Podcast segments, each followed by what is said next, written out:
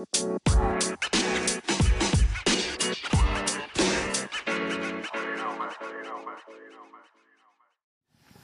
good morning, Campbell. How's everybody doing this morning? Good. Holding up all right under the stress of the holiday season? As Brian mentioned, there's so much going on at this time of year that is easy to lose sight of what Christmas is all about. And what is Christmas all about? Well, that's the question that this sermon series entitled Investigating Christmas is trying to answer.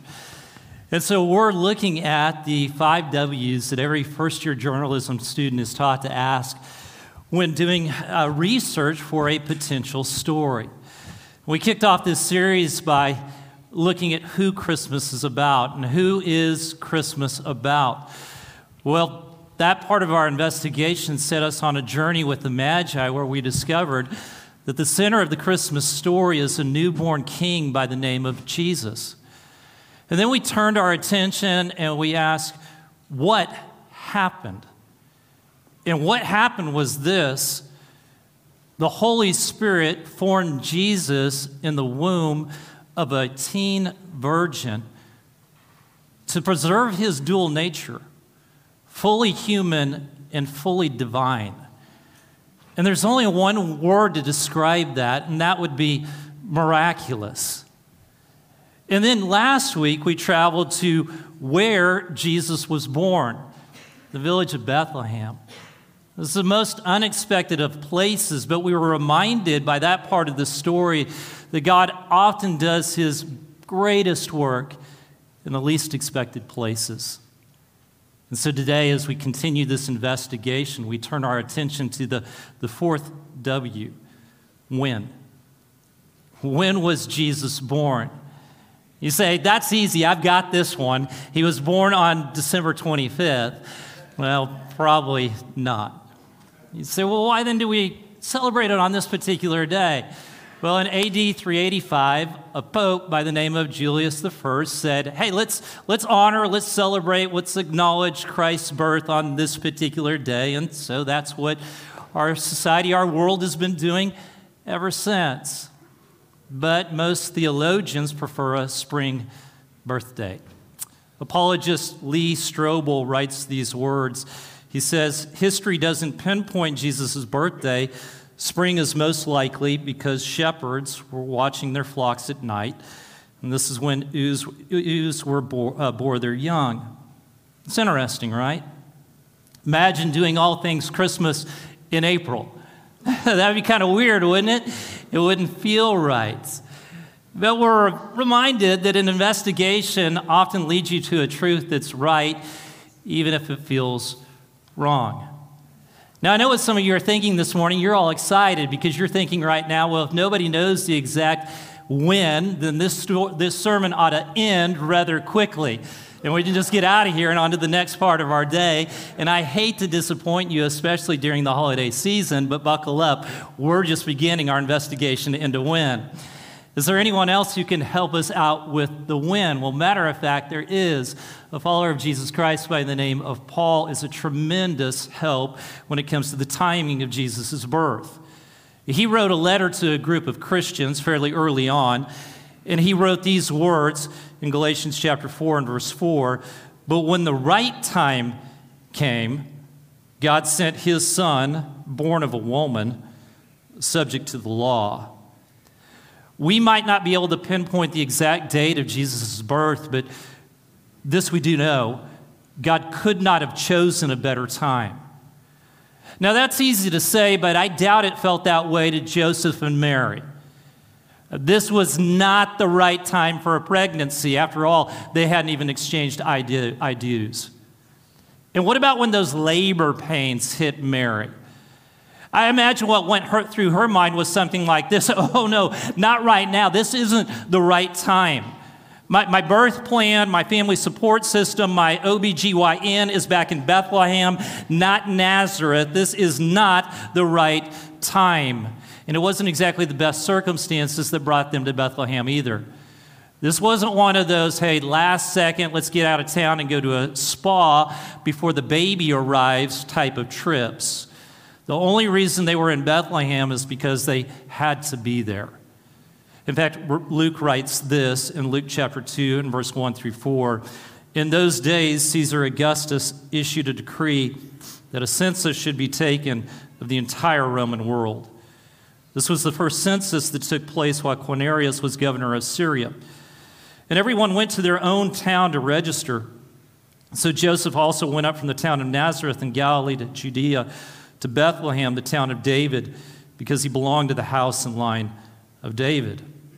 And turns out the only reason they were in Bethlehem is because the government said, You got to be there. It's time for us to take a census.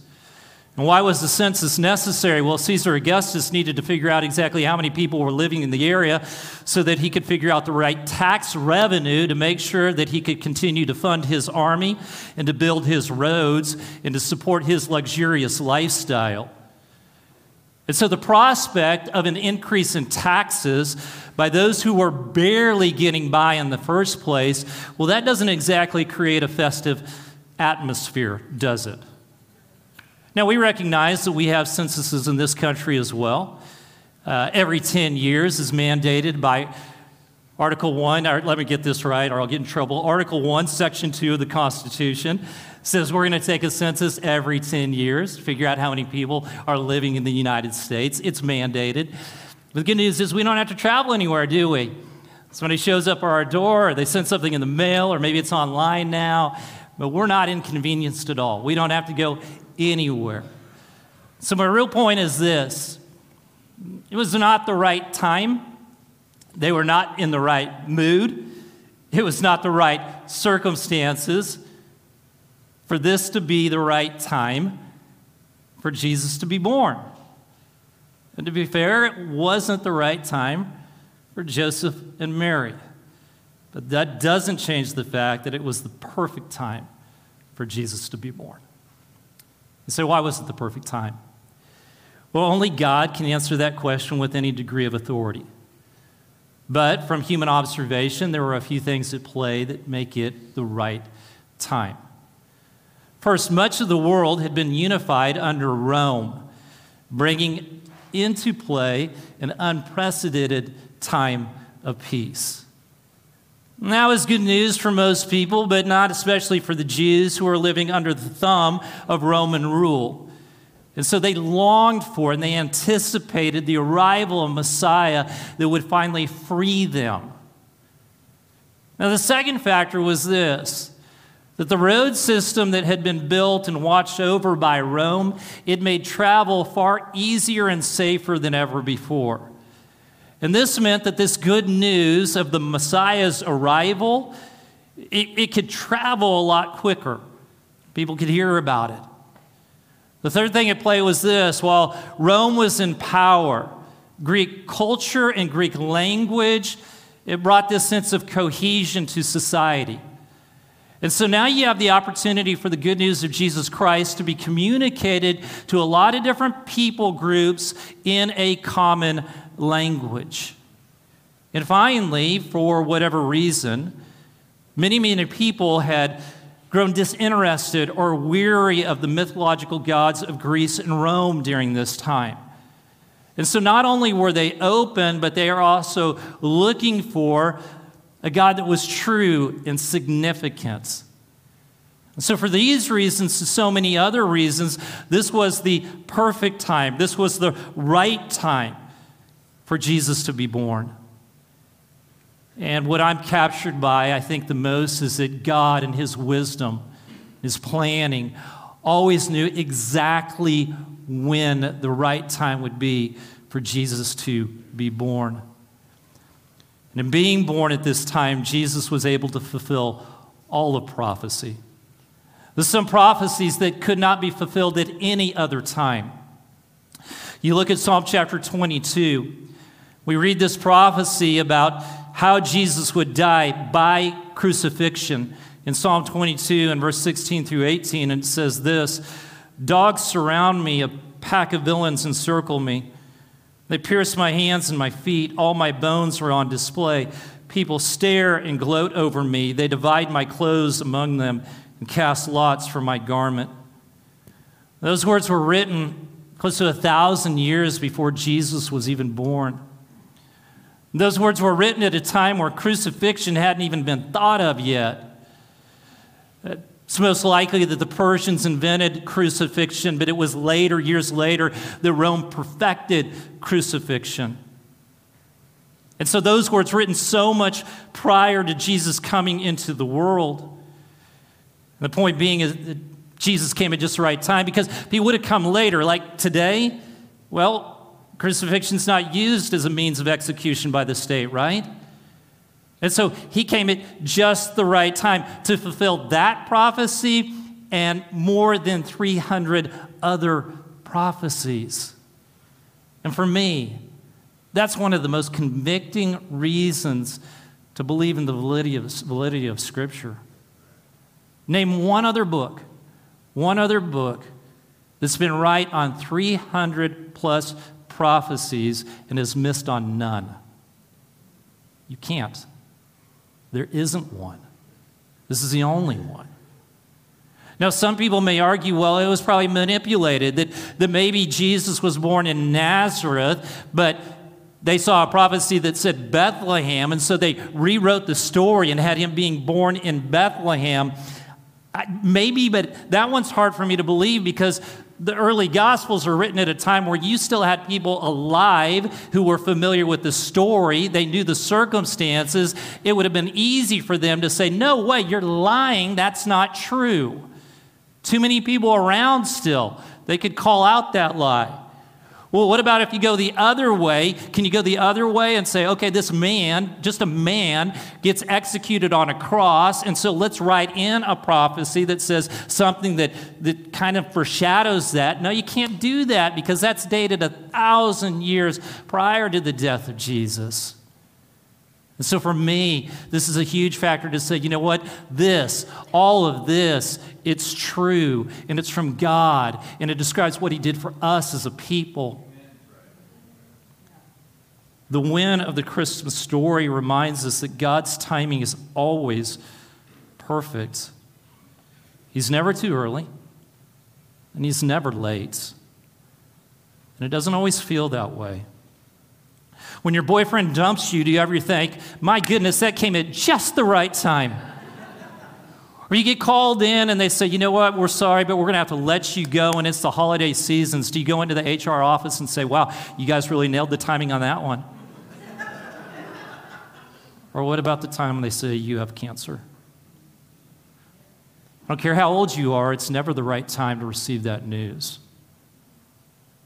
But just because it doesn't feel like the right time for you doesn't mean it's not the right time. Especially if you believe that God works for good for all those who've been called according to his purpose. You see, it may not feel like the right time for you to get dumped by your boyfriend, but it may be just the right time to get you out of an unhealthy relationship. It may not feel like the right time to be laid off from a job, but it may be just the right time to give you the space to try to figure out a more meaningful career path. It may not feel like just the right time to get the news that you're sick, but it may be just the right time to move you in the direction of Jesus Christ and placing your faith and your trust in God and having the relationship that He desires to share with you. Now, by no means am I suggesting that everything happens, that everything that happens is on God's time. I personally believe the evil one loves to bring along pain and disappointment and hurt at the worst possible time because his desire is to get us to question or to doubt the character of God. But what I am saying is this is that God can take all things, good and bad, and he can use those to advance his purposes in our lives and for his kingdom if we will cooperate with him. So, how do we cooperate with him? Here it is. You ready? We must wait on God's timing. We wait on his timing. As Psalmist says in Psalm chapter 27, verse 14, wait for the Lord, be strong, and take heart, and wait for the Lord. Is that easy to do? Maybe it is for you, it is not for me. Not when you can get things done, right? Now imagine that was the mindset that Sarah had. You remember Sarah, don't you? Uh, Sarah was this woman who was promised by God that you're going to have a child. And for years, she waited for that child, but she kept staring at pregnancy sticks that only had one blue line. And so finally, she got tired of waiting and she decided, we're just going to make something happen. And so she went to her husband Abraham and she said, Here's the plan. You sleep with my handmaid Hagar, and that's how we'll help God out in this situation. And so he did. And that was a great decision, right? They had a baby, but it also created jealousy and conflict and broken relationships. Let me give you another example. Another person with a get things done attitude. His name was King Saul.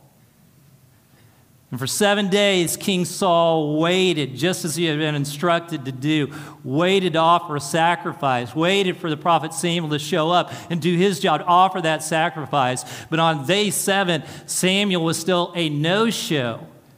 And fearing that the Philistines might strike at any time, Saul decided, you know what, waiting's no longer an option.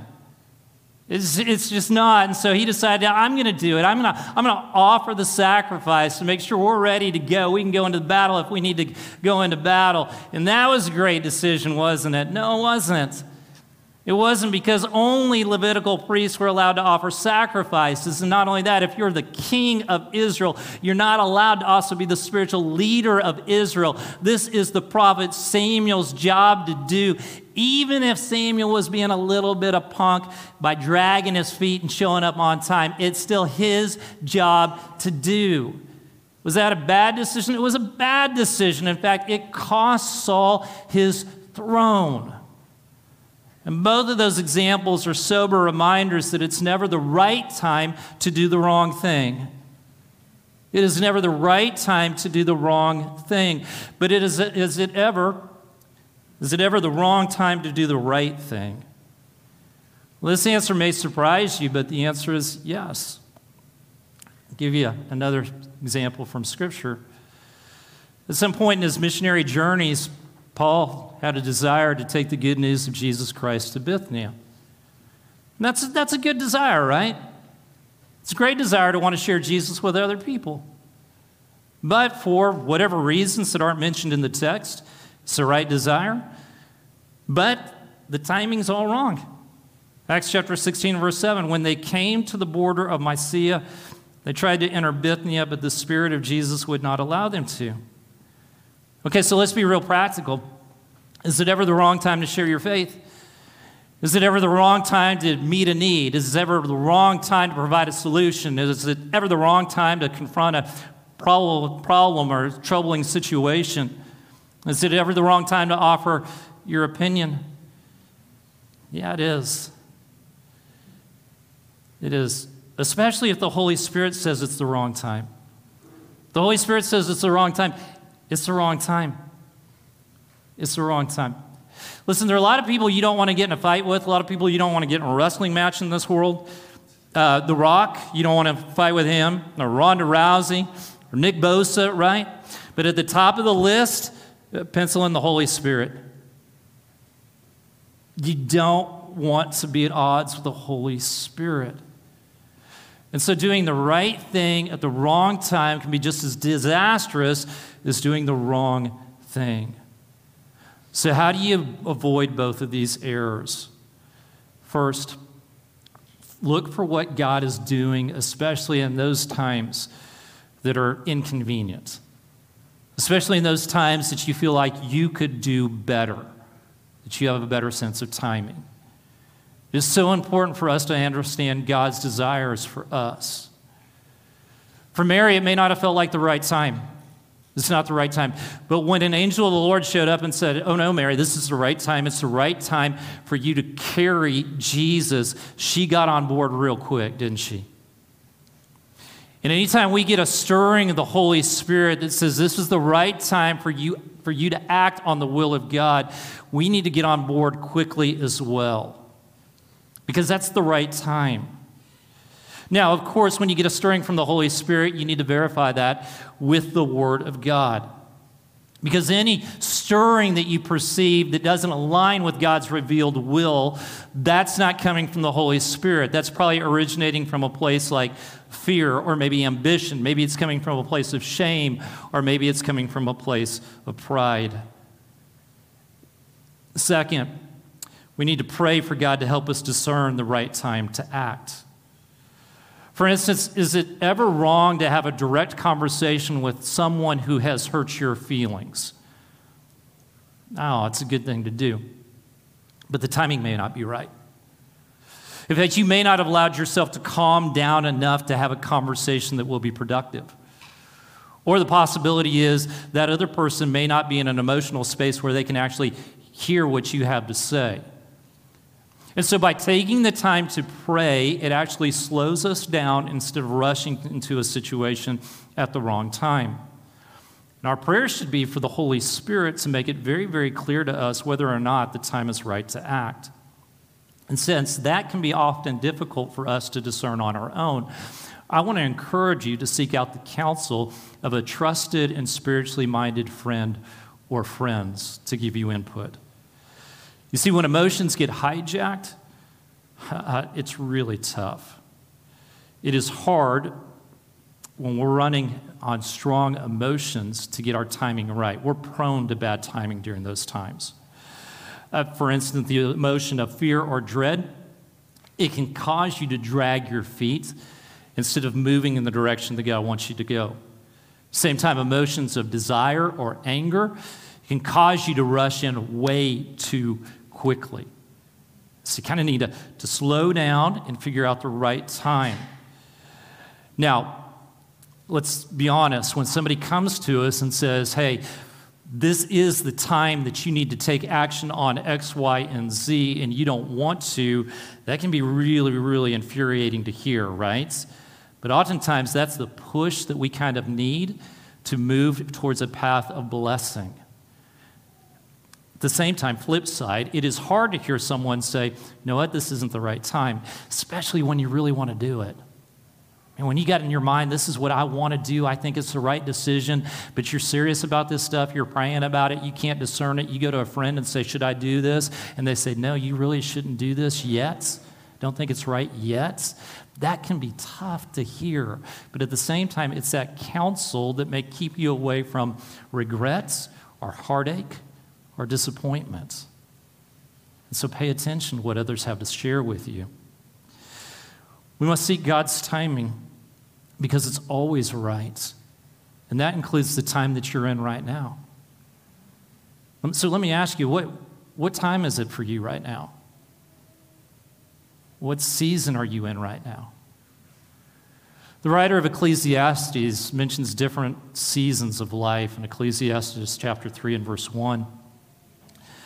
He says, There is a time for everything and a season for every activity under the heavens, a time to be born and a time to die, a time to plant and a time to uproot, a time to kill and a time to heal, a time to tear down and a time to build, a time to weep, and a time to laugh, a time to mourn and a time to dance, a time to scatter stones and a time to gather them a time to embrace and a time to refrain from embracing, a time to search and a time to give up, a time to keep and a time to throw away, a time to tear and a time to mend, a time to be silent and a time to speak, a time to love and a time to hate, a time for war and a time for peace.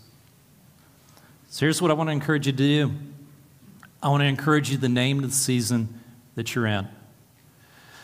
Now, sometimes I feel like it's time for me to dance, but my boys are adamant that it is never the right time for me to dance. Nobody wants to see that. But here, I want you to select one word from that list or use your own word. And I just want you to turn to the person next to you and mention the season that you're in right now. You don't have to give any explanation, but just mention that season that you're in right now. Everybody ready? Go.